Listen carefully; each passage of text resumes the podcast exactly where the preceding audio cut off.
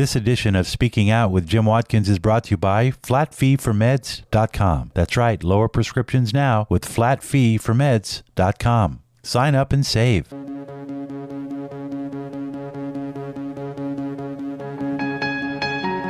I want to thank uh, Michael Letts and also Cam Edwards for stopping by earlier. Just so much information to be had.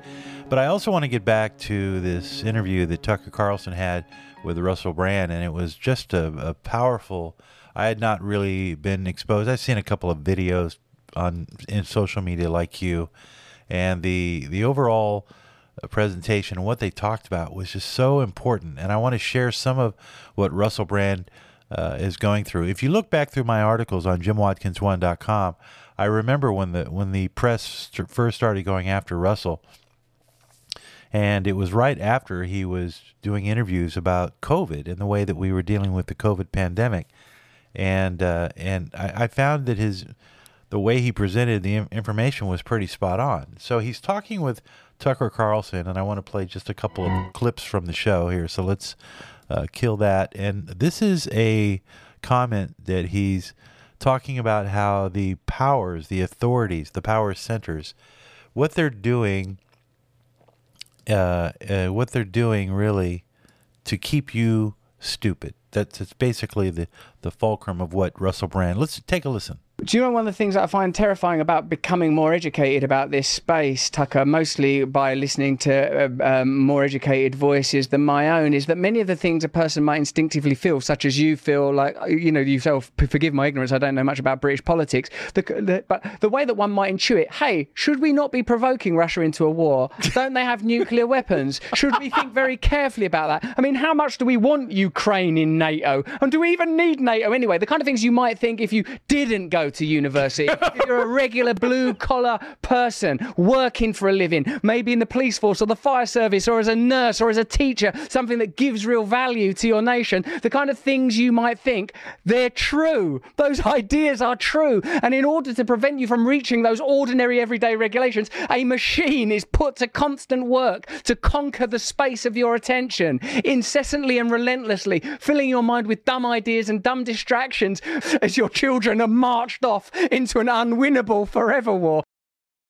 I.e., you're taking a look at Taylor Swift and how big that news is. With then you got the Super Bowl, and these are meaningless, trivial things that we've been uh, fed in the machine. Is what he's talking about there, and he's he's absolutely right because what you don't see is the fact that Europe has just committed another billion dollars to the Ukrainian war.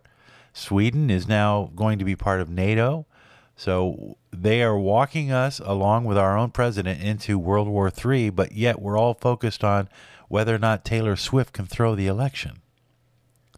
And as I said on the program today or yesterday, that if you can't, if our election can be thrown by a pop singer, what does it say about our republic? And remember what Ben Franklin said it's a republic if you can keep it. And uh, another issue that Russell Brand, he found himself in the hot seat, and he makes some salient points here on this Tucker Carlson interview.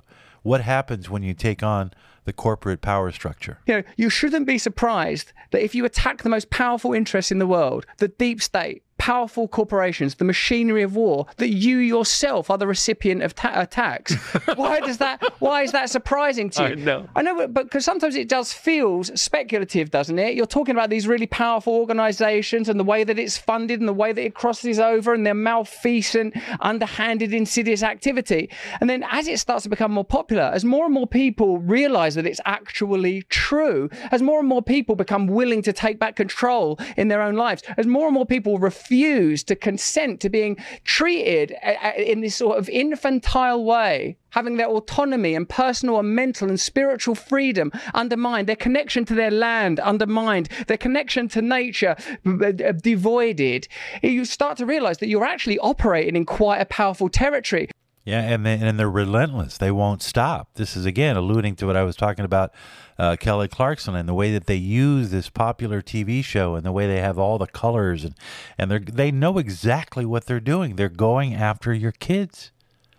the, to inculcate them. I'm watching, uh, and, and I'm such a huge Star Wars fan. I remember how much I loved it uh, myself as a kid, and they've turned it into this squishy.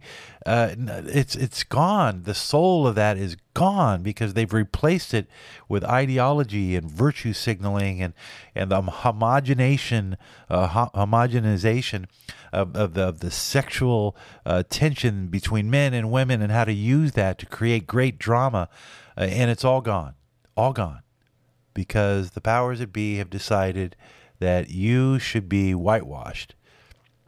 That we we will redefine for you what is proper entertainment, and that's I think the the biggest uh, uh, egregious act is that the media has taken the role of grooming people into this new think, thought thought think uh, and it's just ugly. It's soulless.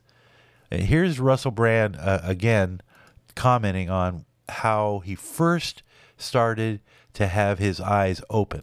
During the pandemic period, we reported continually about some of the tr- clinical trials that Moderna conducted and whether or not they ought be deemed sufficiently rigorous to warrant the level of measures that were being implemented, if not entirely mandated. We talked about a government official called jo- Jonathan Van Tam, who was the public face of the government, saying, you know, we should be taking vaccines, recommending that the measures escalate. Jonathan Van Tam subsequently took a position at Moderna. We reported on that. People within the FDA took positions at Moderna. We reported on that. We accurately reported that both Pfizer and Moderna were making a thousand dollars, like a second or a minute, just like it, we reported a lot. Uh, we reported accurately and thoroughly about the degree to which big pharma were profiting from a situation in which Albert Bourla explicitly said it would be inhumane to profit from this g- global crisis.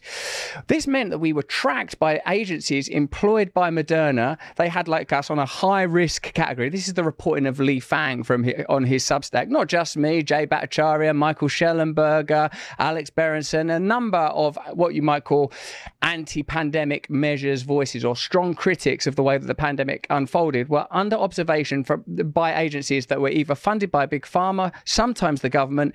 And in a sense, what I've started to realize, Tucker, is this cartilage between the state and the corporate world yes. is often provided by these unusual organizations that are claiming to be observing disinformation or monitoring, but they're actually crushing dissent. That's what they're doing in practice. Dissenting voices are being aggressively crushed by almost any means means necessary. And it's going to continue to happen that way. And that's the new power structure that we're having to deal with.